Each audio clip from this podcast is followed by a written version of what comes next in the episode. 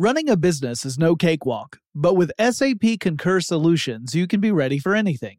You can manage travel, expenses, and AP all on one platform that's packed with AI and best practices, and that delivers it all through an easy, clear, I can't believe how simple that is experience. So, while not much can be done about that guy who never fails to burn the microwave popcorn and stink up the entire office, with SAP Concur, you can easily handle almost anything else.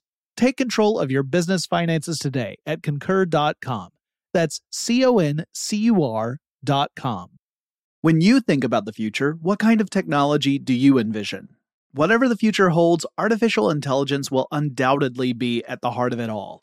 Join Graham Class as he hosts season two of Technically Speaking, an Intel podcast, and hear from the minds transforming healthcare, retail, entertainment, personal computing, and more with the help of AI.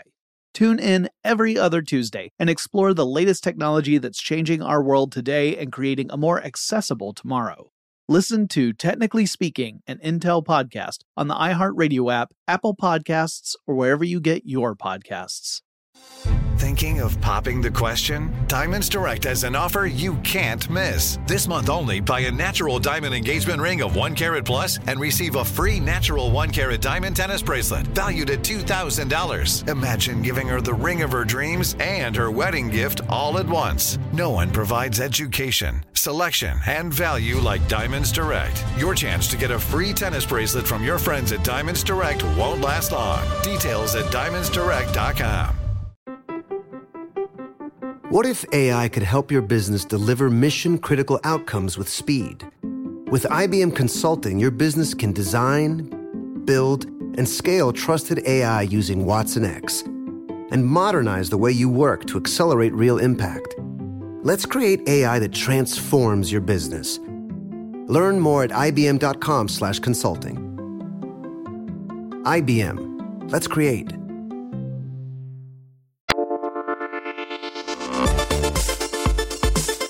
Welcome to Tech Stuff, a production from iHeartRadio.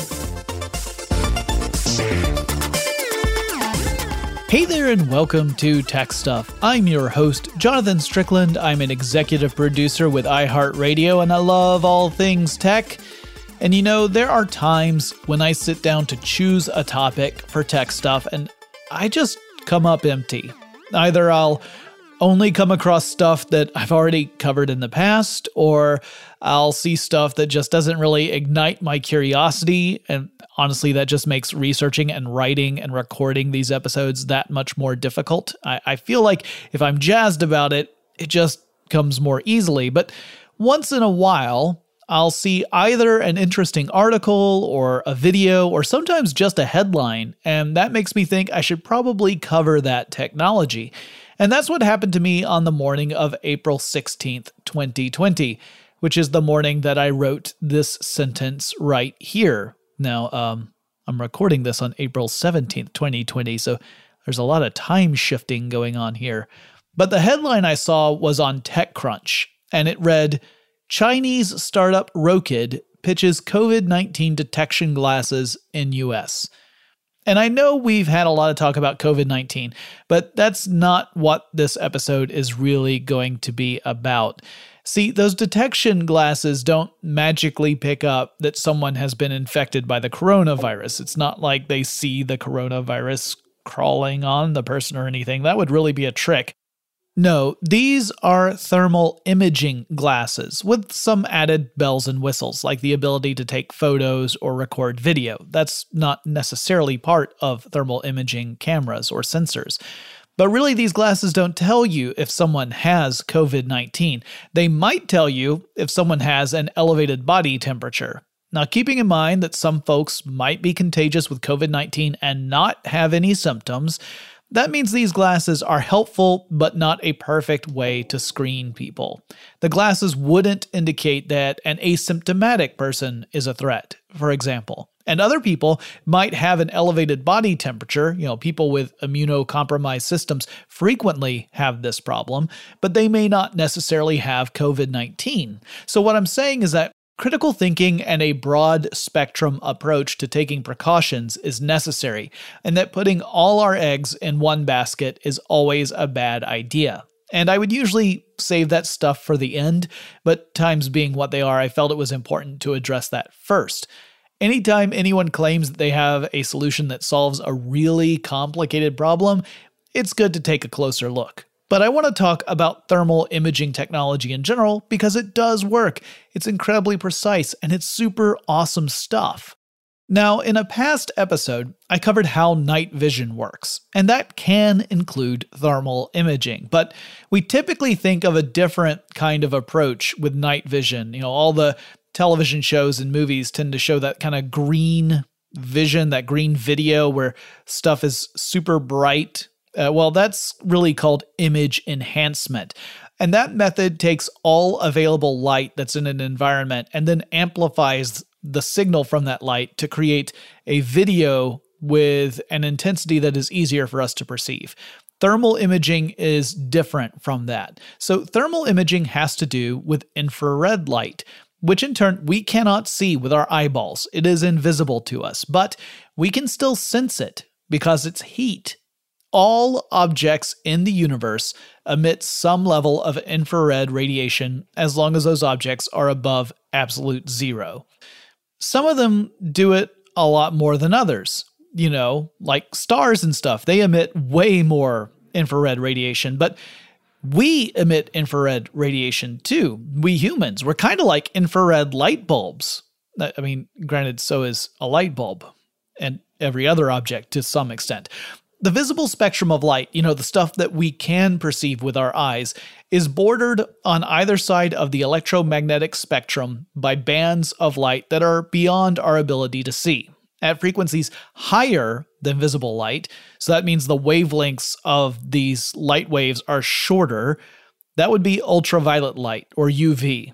At frequencies lower than visible light or longer wavelengths of light, you get infrared.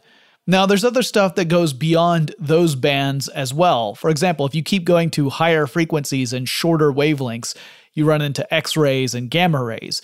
And if you keep going toward the longer wavelengths and lower frequencies, you'll hit microwaves and radio waves. The first recorded discovery of infrared light comes to us courtesy of Smarty Pants extraordinaire Sir William Herschel. This guy is what you would call a Wunderkind, First of all, he was born in Germany, so the word I use is linguistically appropriate. Secondly, he was a composer, he was an astronomer, and just generally a scientifically minded guy. And he's the guy who discovered Uranus, the planet. And yes, I'm going to pronounce it that way, because to do it the other way makes it sound juvenile. He was also the grandfather of another William Herschel, who would go on to establish fingerprints as a means of authenticating documentation, but I've covered that in a different episode. So, Billy Herschel I was pontificating about the nature of light, and it was obvious that light carried heat with it. When you step out of the shade into the sunlight, you feel it. So Herschel was working with different types of colored glass. He was experimenting with different telescopes that he might be able to use to observe the sun. Because the sun's rays are far too bright to stare at without the risk of injury. We all know this. You don't stare at the sun.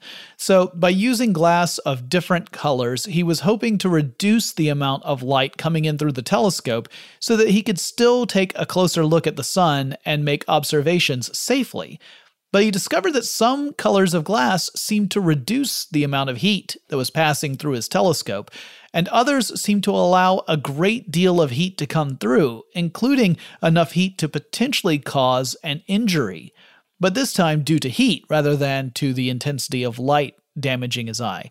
And he knew about how light could pass through a prism and it would break apart into the different colors of light and collectively those colors make up white light. What he wondered was if those colors carried different amounts of heat. So he set up an experiment.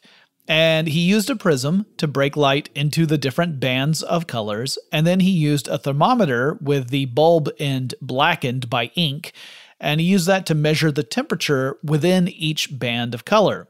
And he noticed as he measured the violet end of the spectrum, the temperature readings were lower, and toward the red end, they were higher. And he decided to also test the area just beyond the red end.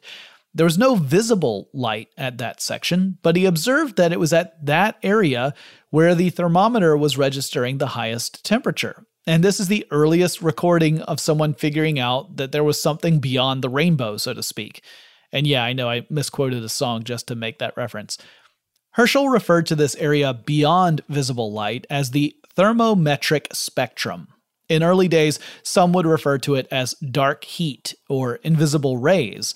The term infrared wouldn't really come around until the other end of the 19th century, and there are no reliable records that indicate who actually coined the term. But whomever was responsible, it became the standard way to refer to this specific band of radiation. So, I've used the term thermal imaging in this episode, and the reason I have is that it implies when we use these technologies that we're not somehow magically seeing infrared radiation, right? We're not able to suddenly see infrared light through this tech. Instead, what we're doing is we're using technology to detect infrared radiation or heat and then using some sort of process to convert that data into a visual representation. For example, with thermal glasses, we'd see different colors at different intensities to indicate varying degrees of heat between objects. Typically, we use colors like bright yellows, oranges, and reds to indicate hot surfaces, and greens and blues to indicate cooler surfaces, which is nice because that also corresponds to how much heat energy those bands of light carry. Not in a one to one scale, mind you, but the general principle remains and we kind of grasp it, right? We say, okay, this red thing is definitely hotter than that blue thing. But to be able to do all this, we first have to be able to detect and measure the heat coming from an object in a reliable way in the first place, right? So, one of the cool things about physics is how seemingly unrelated factors are actually tied together. From the macro scale, that being the world that you and I live in, most of the time anyway. Some of you may have been having Honey, I Shrunk the Kids adventures, and I'm all for it. But on the grand scale, it's not necessarily intuitive, but temperature can have a big impact on other stuff, such as electrical properties like conductivity and resistance. So, just a reminder Conductivity describes a material's ability to act as a conduit for an electric charge, to allow an electric charge to pass through it. Resistance is the flip side of that coin. It's a material's tendency to resist an electrical charge. We can think of it kind of in terms of friction. If you have a very smooth floor that's been recently waxed, there's very little friction there, and you might slide all over it, perhaps without even intending to do so. But if you're on something like a rough concrete surface, there's a lot of friction, and your attempts to slide would be met with a lot of resistance. Well, the electrical world, that's kind of analogous to conductivity and electrical resistance. Heat can change these properties. For example, even a good conductor has some electrical resistance, just like we can't entirely negate friction even with our smoothest materials. But if you cool that conductor down, like way down, like colder than the depths of space, you can reduce its resistance. And depending on the material, you can reduce it all the way down to nothing. At that point, you've got what's called a superconductor. Likewise, a conductive material will increase in resistance as it heats up. So, temperature and electrical resistance have this kind of relationship. Now, the whole reason I went down that apparent bunny trail is that it brings us to an important component that would play a huge role in thermal sensors, and that's the bolometer. Now, when I first read this word, which is spelled B O L O M E T E R, I had not heard anyone pronounce it. And as many of us know, sometimes that means in our heads, we have a very different pronunciation. So when I first read it, I thought it might be a bolometer. And then I immediately second guessed myself because I'm pretty sure a bolometer would be a device for measuring Texas neckties. So, no, it's a bolometer. Now, to understand a bolometer, it helps if we also understand what a Wheatstone bridge is. And it's not an architectural thing, this is a type of circuit and its purpose is to measure the unknown electrical resistance of a material. It was first implemented in 1833 by Samuel Hunter Christie and later refined by Sir Charles Wheatstone in the 1840s. This is a little tricky to describe without the use of visual aids, but I'm going to give it a shot. All right, imagine you have a perfect square. Now turn that perfect square 45 degrees so that it's a diamond. It's got a top, a left, right, and bottom point. And those four corners of this diamond represent points of electric potential. And let's let's name the top point is A, the bottom point is B, so they're opposite each other. The left point is C, the right point is D, so they're opposite each other.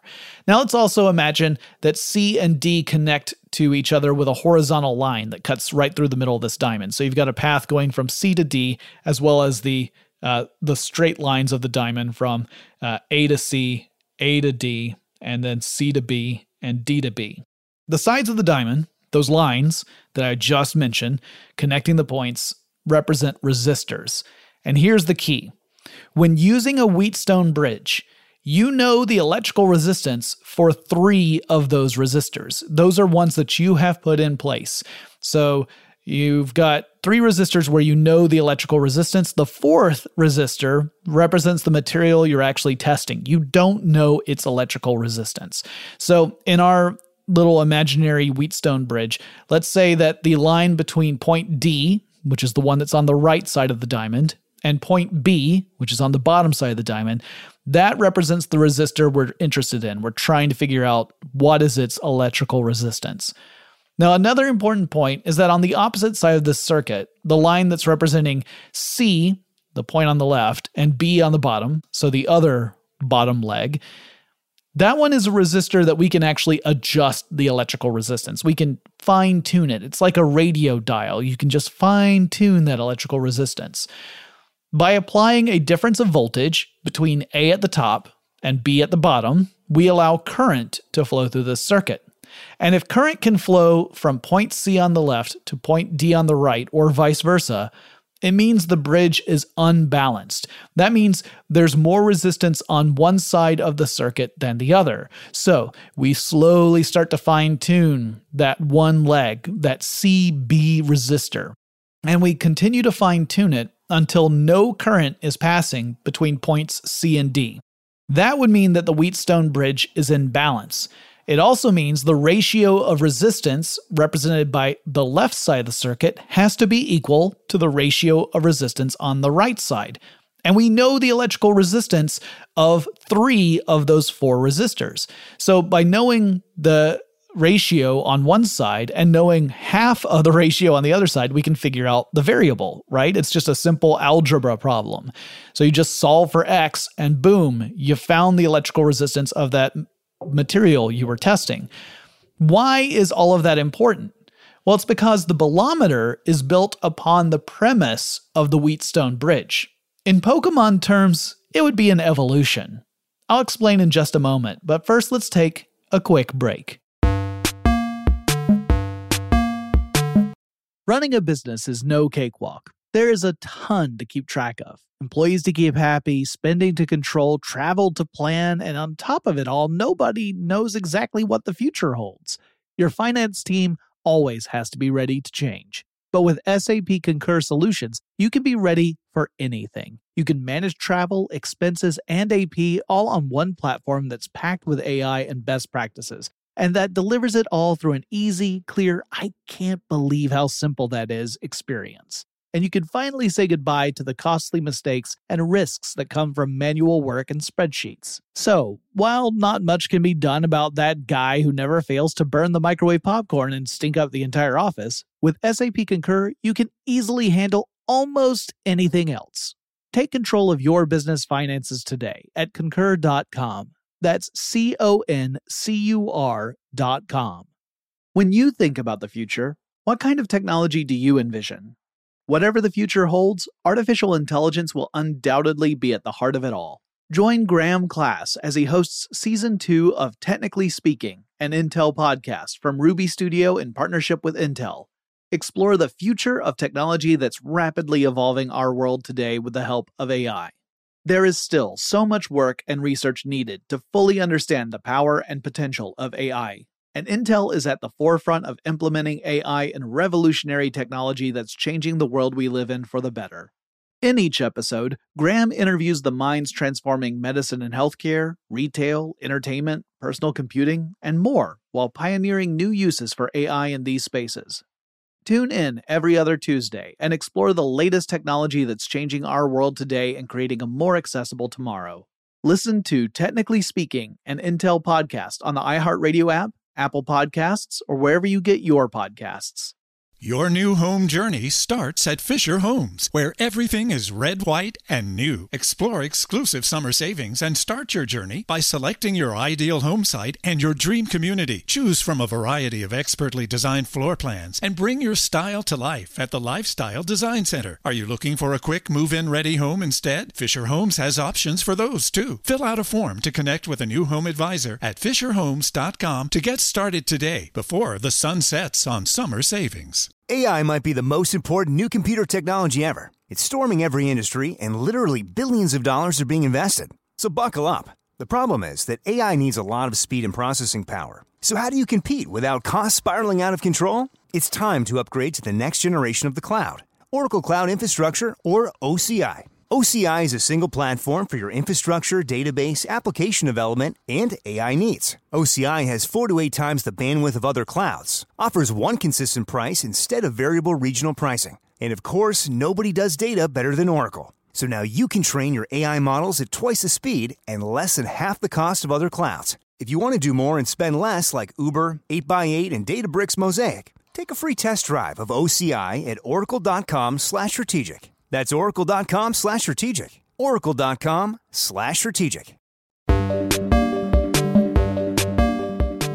Before the break, I described the Wheatstone Bridge circuit and how it allows researchers to determine the electrical resistance of a material. Now it's time to talk about bolometers and Samuel Pierpont Langley. What a name. It's S.P. Langley is how he was typically referred to. Professor S.P. Langley. Langley was a lot of things. He wasn't just a professor, he was almost the inventor of the airplane. Uh, a couple of upstarts called the Wright brothers beat him to it. He was also an astronomer, and like Sir William Herschel nearly a century earlier, he wanted to find ways to study the solar energy that made it from the sun to the earth and in 1878 he invented an apparatus that could be used to measure the amount of infrared energy hitting a specific point, and this was the bolometer. So, remember the Wheatstone Bridge I described earlier? Well, now imagine you've got the same sort of layout, except this time you know the electrical resistance of every leg in this circuit. So you're not you're not trying to figure out the electrical resistance. You already know what it's supposed to be for all parts of this Wheatstone bridge style circuit. However, the material you're using is very sensitive to changes in heat, which in turn changes the electrical resistance of those resistors. Like super, super sensitive. Even the shift of just one thousandth of a degree Celsius will make a change in its electrical resistance. So, the electrical resistance of the materials changes. So, rather than tuning in to find a specific electrical resistance, as you would with a traditional Wheatstone bridge, a bolometer monitors the electrical resistance of a circuit, and the changes in resistance indicate a change in temperature. A bigger change in electrical resistance indicates a higher intensity of infrared radiation, meaning a bigger change in temperature. Langley invented an incredibly sensitive thermal detector. Uh, it was uh, able to pick up incredibly small changes in heat from an enormous distance. Reportedly, with one of his refined thermal sensors using a bolometer, he could detect the body heat of a cow from 400 meters away. The bolometer was that sensitive and would pick up the infrared energy coming off that cow, indicating that there was something in that spot that was generating more heat than the surrounding objects in that environment. So, by measuring the changes in electrical resistance, you could work back to understand the intensity of the infrared radiation hitting that sensor. And this was really good for detecting differences in temperature, right? Not necessarily getting an exact readout of the temperature of an object, but rather getting the difference between one object and, say, its environment or another object. And hotter things give off more intense infrared radiation, so you can build up your knowledge base this way. There's a bit more to it than that when we talk about modern bolometers. Those get pretty complicated, and honestly, it gets to a point where I don't think I can really tackle an explanation that will mean anything without the use of visual aids. But the basic principle, measuring infrared radiation through monitoring electrical changes, remains the same. So, again, this was sort of an indirect way to detect heat right? I mean, the changes in temperature would affect the electrical resistance in the bolometer, and that's what we were actually measuring. We're not measuring heat, we're measuring electrical resistance that changes as a result of infrared radiation or heat. And then a meter measuring that resistance would indicate what was going on. But this meant researchers had to spend time to refine what that actually meant. They had to match the changes in electrical resistance to the differences in temperature. And this is a part of science and engineering that just blows my mind. Not just that super smart people had to take some known phenomena and then make use of it, but then later refine that so that the use is more practical. We'd see a lot of further steps build upon this foundation. Bolometers could indicate changes in temperature, but it would take a lot more work and technology to use that data and then convert it again into something that could be presented visually as a thermal image or thermographic display. So, with a bolometer based thermal imager, you've got infrared radiation, which hits a thermal sensor, which changes its electrical resistance as a result which a meter detects, which sends this metric to a processor, which interprets that data and then converts it into a different type of information that can be displayed on a screen. This is what amazes me. So, the bolometer would become a really important tool for astronomers, but it would take a bit longer to play a role in thermal imagers, though, though not too much longer. According to multiple sources, the first person to create a thermal television camera was the Hungarian born Kálmán Tihanyi in 1929. He built it for Britain to use as part of their anti aircraft technologies after World War I. I wish I could tell you more about the technology of his device, but honestly, there's not much information I could find about how it actually worked. There's a general agreement that this is the first thermal imaging camera, though all of that could ultimately be pulling the information from a single source, which makes it less reliable.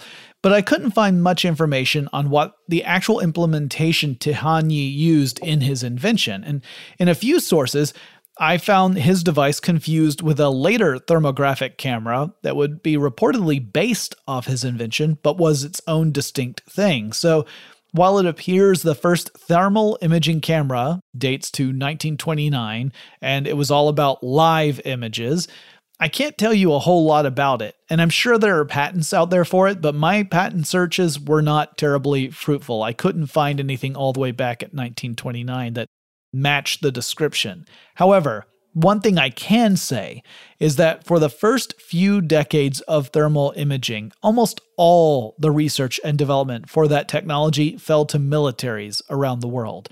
Thermal detection in general was a big area of research, and engineers were trying to incorporate thermal sensors in stuff like missiles and torpedoes, and later on in rifle scopes and headsets. The idea being that this could be part of a guidance system to help an explosive projectile lock into a target. I mean, a lot of military targets are also sources of considerable amounts of heat, such as warships, submarines, tanks, or aircraft. So, a missile or torpedo that has a thermal sensor on it would be able to hone in on the heat source pretty easily. But by the 1950s, other disciplines were also interested in making use of this technology, such as in medicine. There were some doctors who were hoping to use thermal imaging to help them do stuff like identify potentially cancerous tumors. The idea being that a cancerous tumor would likely consist of cells replicating at a faster rate than normal cells, thus, they would have a higher metabolic rate. And you would think that that would mean they would be generating more heat than healthy tissue. A device sensitive to minute differences in temperature and capable of displaying that information on a screen, particularly if you could do it in real time, would be handy if that hypothesis were to hold true. Now, I want to add that this particular approach isn't proven to be the most effective means for detecting a tumor, and that other methods, such as mammograms, are far more reliable and likely to catch cancer at earlier stages. But at the time, there were doctors hoping that it might be a helpful technology. However, for most part, thermal imaging remained in the domain of the military around this time. So we're going to skip forward a bit to the development of a different kind of heat sensor. This one is based off pyroelectric materials. Pyroelectricity refers to a certain set of crystals that have large electric fields and that generate a voltage when they undergo changes in temperatures. This is similar to, but distinct from, piezoelectricity, or piezoelectricity if you prefer. Those are crystals that accumulate an electric charge after those crystals have been subjected to a mechanical stress. Uh, they also will vibrate if they are subjected to an electric charge. So the quartz crystal in a you know classic watch is a piezoelectric crystal. Pyroelectric is slightly different. This is in changes in temperature. That's where you get the the voltage. Pyroelectric crystals generate voltages upon those temperature changes, but after a while, if the temperature remains constant, the voltage will decrease and eventually disappear. These aren't typically used in thermal sensors for cameras. They can be, but they're not typically used that way. They're commonly found in stuff like light switches that automate lights when they detect someone's in the area. We often think of these as motion sensors, and I'm sure some of you out there have stories of being in, say, I don't know, a bathroom when the lights automatically go out, and then you have to find creative ways to get the sensors to pick up on the fact that you're still in there and you're still attending to your dark business. Typically, these aren't motion sensors. They can be, but they're not always. They often are heat sensors. So moving around isn't getting picked up by some sort of optical element, at least not in the visible spectrum, but rather you are generating a lot more infrared radiation as you're moving around, getting head up. And thus, the sensor picks up this infrared radiation, says, whoops, somebody's still in here. And then the lights will come on so that that warm body inside that bathroom can get down to business. Then there are thermocouples. Breaking down the name, we can figure out this has something to do with heat and it has two something or others, right? A couple. So in this case, the couple, the something or others, are strips of two different types of metal. The metals have to be specific types that will generate a voltage when the temperature of the two metals doesn't match. So the temperature of one metal is higher than the temperature of the other metal. So when infrared energy hits the strips of metal, the strip, one of them is painted black. That one will absorb more energy. It heats up faster. The change in temperature causes a voltage to apply across the circuit and current flows. Typically, you'd create a big collection of thermocouples into what is called a thermopile to do anything useful with it. All of these approaches rely on physical materials generating some sort of detectable and measurable response to changes in temperature. And over the decades, these sort of components would play a part in sensors in general and thermal imaging in particular. In 1963, an engineer at the company Texas Instruments named Kirby Taylor invented a technology called forward looking infrared, or FLIR. FLIR. Okay, so before FLIR, most thermal imaging systems used a single line of sensors. So just think of a, a line of these things, a vertical line or a horizontal line, and you would sweep that line of sensors across an area to pick up differences of temperatures. You would physically move the sensors across this area. The military would use these kind of sensors mounted on planes to do this. The planes could fly over an area and scan the area below. The line of sensors were perpendicular to the plane's travel, so the plane's flying forward, the line is perpendicular to that forward uh, uh, direction and this allowed it to scan across the ground underneath.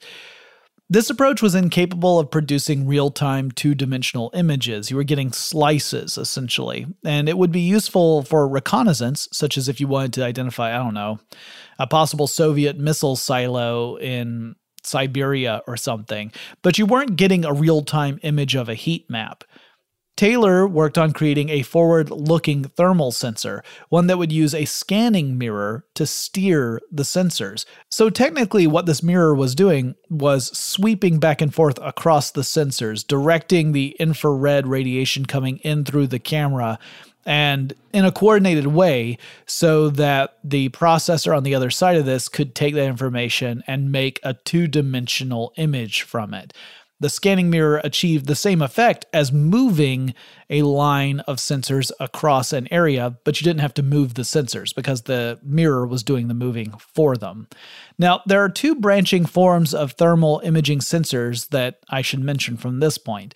There are uncooled detectors, which can operate at normal temperatures. They don't require any special conditions apart from, you know, the typical stuff like a source of power, like a battery. Then there are cooled systems, which require special cooling systems, no big shock there, to keep the sensors at a very low temperature. And these systems work with different types of infrared radiation. See, just like the visible light spectrum, infrared itself is a spectrum. But it's not just one band of frequencies, right? You've got near infrared on one side. That's the side of the band that's best buds with the visible spectrum, right? You've got red light. The red light then gradually gives way to near infrared, which is invisible to us, but it is much closer to the wavelength of red light. Then on the other end of the infrared spectrum is what's called long wave infrared. In between is mid wave infrared, in general, uncooled detectors tend to work on the long wave infrared spectrum, while cooled detectors focus, har har har, on the mid wave spectrum. One thing that helped bring thermal imaging cameras out of the realm of the military, meaning it helped bring the cost down, was the development of microbolometers. Now, a camera could have an array of microbolometers, acting like the pixels in a digital camera. The camera would bring in infrared light, just as it would light in a, a visible spectrum. And it would aim that light to an array of microbolometers, just like it would a, an image sensor in a digital camera. And the microprocessor would take the information coming from these microbolometers and interpret it as differences in temperature, which in turn could be communicated to the user as different colors and levels of brightness to indicate which parts of an image were the warmest or coolest. I'll talk a bit more about cooled thermal detectors after the break. Running a business is no cakewalk. There is a ton to keep track of employees to keep happy, spending to control, travel to plan, and on top of it all, nobody knows exactly what the future holds. Your finance team always has to be ready to change. But with SAP Concur Solutions, you can be ready for anything. You can manage travel, expenses, and AP all on one platform that's packed with AI and best practices, and that delivers it all through an easy, clear, I can't believe how simple that is experience. And you can finally say goodbye to the costly mistakes and risks that come from manual work and spreadsheets. So, while not much can be done about that guy who never fails to burn the microwave popcorn and stink up the entire office, with SAP Concur, you can easily handle almost anything else. Take control of your business finances today at concur.com. That's C O N C U R.com. When you think about the future, what kind of technology do you envision? Whatever the future holds, artificial intelligence will undoubtedly be at the heart of it all. Join Graham Class as he hosts season two of Technically Speaking, an Intel podcast from Ruby Studio in partnership with Intel. Explore the future of technology that's rapidly evolving our world today with the help of AI. There is still so much work and research needed to fully understand the power and potential of AI and Intel is at the forefront of implementing AI and revolutionary technology that's changing the world we live in for the better. In each episode, Graham interviews the minds transforming medicine and healthcare, retail, entertainment, personal computing, and more while pioneering new uses for AI in these spaces. Tune in every other Tuesday and explore the latest technology that's changing our world today and creating a more accessible tomorrow. Listen to Technically Speaking, an Intel podcast on the iHeartRadio app Apple Podcasts, or wherever you get your podcasts.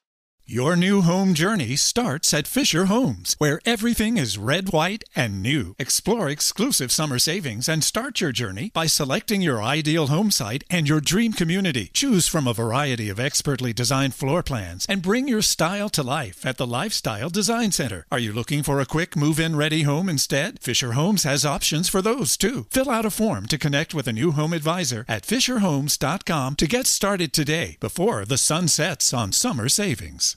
This Father's Day, shop at the Home Depot to find the perfect gift to help dad be everything he can be. Because your dad is more than just a dad. He's groundskeeper of the yard, the perfecter of the patio, and the cleaner of the clippings. He's the weed fighting, hedge trimming, leaf blowing lord of the lawn.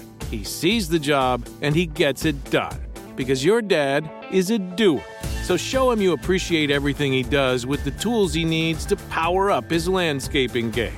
This Father's Day, give him the convenience and gas like power of innovative and durable Milwaukee cordless outdoor tools from the Home Depot. Plus, get up to $150 off select Milwaukee tools. For everything Dad does, everything he is, and everything he can be, find the perfect Father's Day gift at the Home Depot. How doers get more done. Shop for Father's Day now in stores or online at homedepot.com.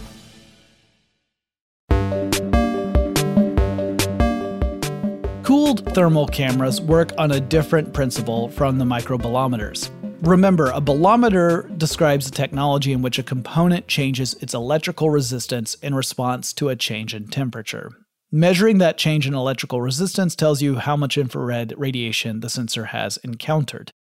Cooled thermal sensors respond to individual photons of infrared light. Yeah, just because we can't see it doesn't mean that the photons aren't there. So these sensors are sometimes referred to as photon counters. These are incredibly precise sensors that can detect single photons colliding with them. They might then generate what's called a TTL pulse, TTL stands for transistor to transistor logic.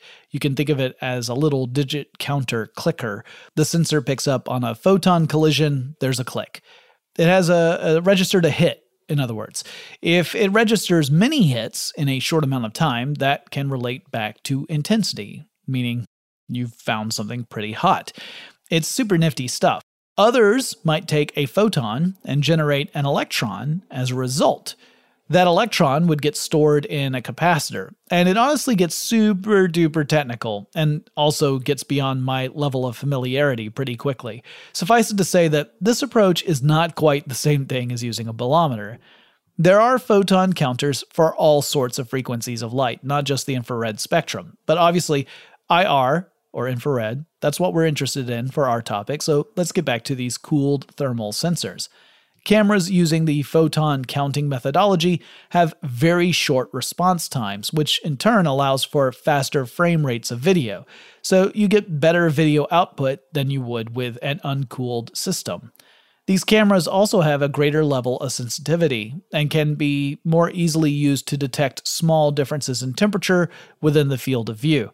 They're also better at detecting thermal output from small objects and depicting those small shapes on camera in an accurate way, as opposed to an uncooled system where if it's a small object that's giving out heat, chances are you're just going to see an unidentifiable blob of color representing that smaller object. You wouldn't be able to see what the thing was. You would have a rough idea of how warm or cold it was with respect to the other things in the environment, but that's about it. The cooled cameras come with some disadvantages. First of all, they tend to be more expensive than uncooled systems. So that's a downside. And also, that has to do partly with the fact that you've got a sensor that has to remain cryogenically cooled. And that in turn requires special considerations and often a good deal of energy. It makes the cooled systems unsuitable for certain use cases, like thermal glasses. Because I don't know about you, but I'm not too eager to put on a cryogenically cooled headset anytime soon. In 1987, a little film called Predator came out, and it taught us that I don't got time to bleed. Okay. In that movie, a group of mercenaries, including the iconic Arnold Schwarzenegger, although I just uh I just quoted the equally iconic Jesse the Body Ventura, Anyway, they end up becoming the targets of a planet trotting big game hunter alien, the titular Predator. And we get treated to Predator vision a few times, where we see the world from the perspective of this alien. And that includes heat vision. Schwarzenegger helps avoid the Predator at one point by coating himself in mud to disguise his heat signature. Uh, that would only work for a short while because the thermal sensors initially would just pick up on the temperature of the mud, not the person under it. But your body heat would gradually raise the temperature of the mud to your own temperature. So soon you would just be a muddy, warm mess. And then shortly after that, you'd become predator trophy material. Thermal cameras can see through stuff like smoke pretty effectively, and firefighters have used thermal cameras when entering smoke filled areas to help rescue people from dangerous situations. Uh, thermal cameras don't work so well in fog and rain because water droplets can scatter infrared radiation. It makes it harder to get a clear image. That being said, in certain rainy conditions, they can be more effective than visible light sensors. So while it's not ideal, it's still an improvement over other methods in several cases. On top of that, you've got glass. Glass is highly reflective for light in the infrared range. Visible light can pass through transparent glass no problem, so you can see on the other side of a transparent pane of glass. But infrared light bounces off that glass like it's a mirror. So if you take a thermal image of someone who's wearing glasses, you'll see that the lenses are just these solid shapes of color. You can't see through them you won't be able to see the person's eyes because of that reflectivity. Highly reflective surfaces in general are a problem. Shiny metal can reflect infrared radiation, which means it can be hard to use thermal sensors if you want to monitor, say, machinery for signs of overheating.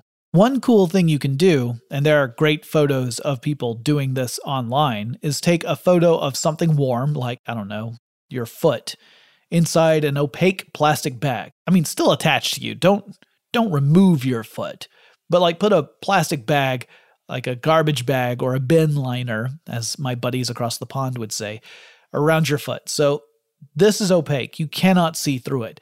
As long as that plastic isn't too thick, however, the infrared light will pass right through.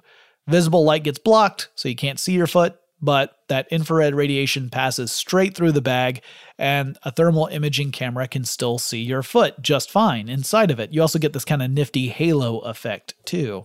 The Predator film helped bring thermal imaging cameras into the mainstream consciousness, but the equipment was still pretty expensive, so you weren't likely to find it outside of some limited commercial uses and in the military. Uh, firefighters were using it, heavy industry was starting to use it, it would take a while for the price to come down enough for home inspectors to be able to use it, for example. But these days, thermal cameras and smartphone thermal camera accessories are far more accessible than the early days of thermal imaging. It's still a relatively expensive technology. You're typically looking at a few hundred dollars for a basic thermal imaging camera, uh, probably more than a thousand for something of really decent quality, and far more than that if you want something of professional quality. But that's still an incredible step down in price from what it used to be. And when you think about everything that has to happen to make thermal imaging possible, from detecting heat to measuring intensity to translating that into something we can see all in real time, it's a heck of a thing. One thing I wanted to close this with is the concept of active IR sensors. I've really been talking about passive IR sensors, which detect, measure, and display thermal information from the environment. It's coming from the environment itself. But there are also active thermal sensors, which both detect and project infrared radiation. So, why do they do that? Well, think of it kind of like using a flashlight, except the light you're giving off is in the infrared spectrum. So we humans can't see that light unaided. So you might use something like this and say, I don't know, a nighttime military operation so that no one would be the wiser. And you have people snooping around using these infrared flashlights and infrared sensors to be able to look at their environments in the dark. You would have the thermal sensor system, perhaps mounted in a head display. Uh, inside that system would be the projector that sends out those infrared rays, and then the detector that picks up the reflected incoming infrared rays. And it's just like visible light. When the infrared rays come out of the projector, when they hit something, they reflect off. And then the sensor can pick up that reflection, and then you get the readout in your display or the visualization in your display. Uh, that would work pretty well unless the person you're snooping around also happens to have thermal imaging sensors, because then they would see that beam coming out from your system as if it were a flashlight beam. They would be picked up. Active IR systems are used in lots of applications, such as in robotics. Many robots have active IR sensors in them as a way to avoid hitting obstacles. The projector sends out a, an infrared ray, and the sensor is looking out for infrared radiation in that same frequency band and above some sort of threshold. So, not just like a tiny indicator, it has to hit above that for the robot to think, oh, there's something in my way. So when the sensor detects radiation at or above that threshold, it sends a signal that then gets acted upon in some way by the robot.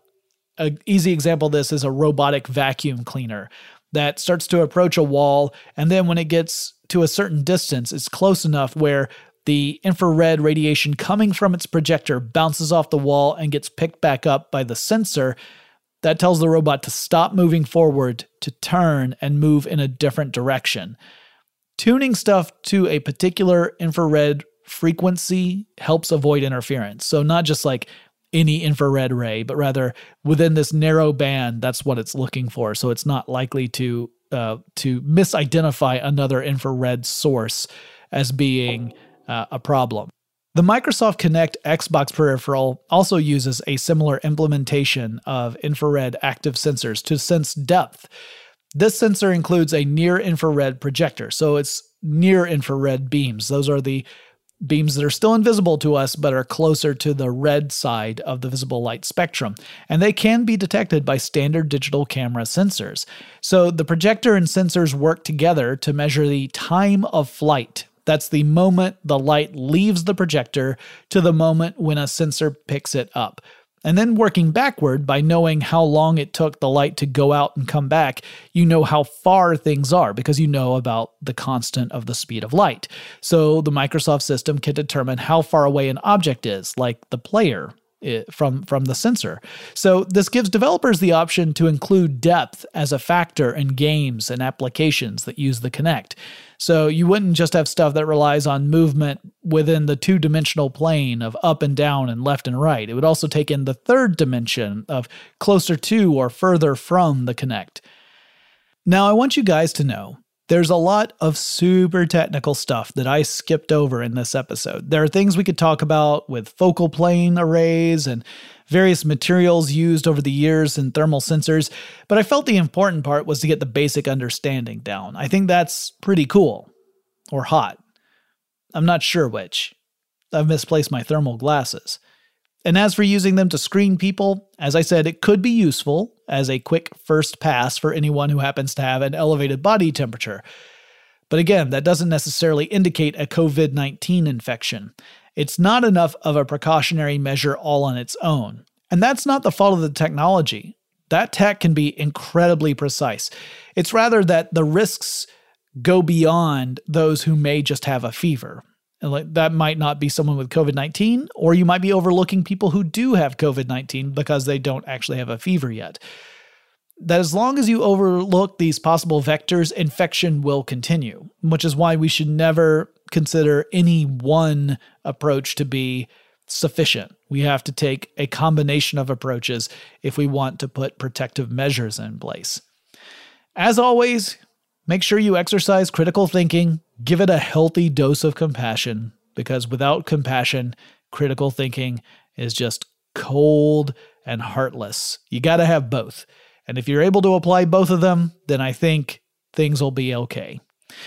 If you guys have suggestions for future episodes of tech stuff, whether it's a technology, a company, a trend in tech, anything like that, let me know. Reach out to me. You can get in touch with me on Twitter or Facebook. The handle for both is TechStuffHSW, and I'll talk to you again really soon. Tech Stuff is an iHeartRadio production. For more podcasts from iHeartRadio, visit the iHeartRadio app, Apple Podcasts, or wherever you listen to your favorite shows.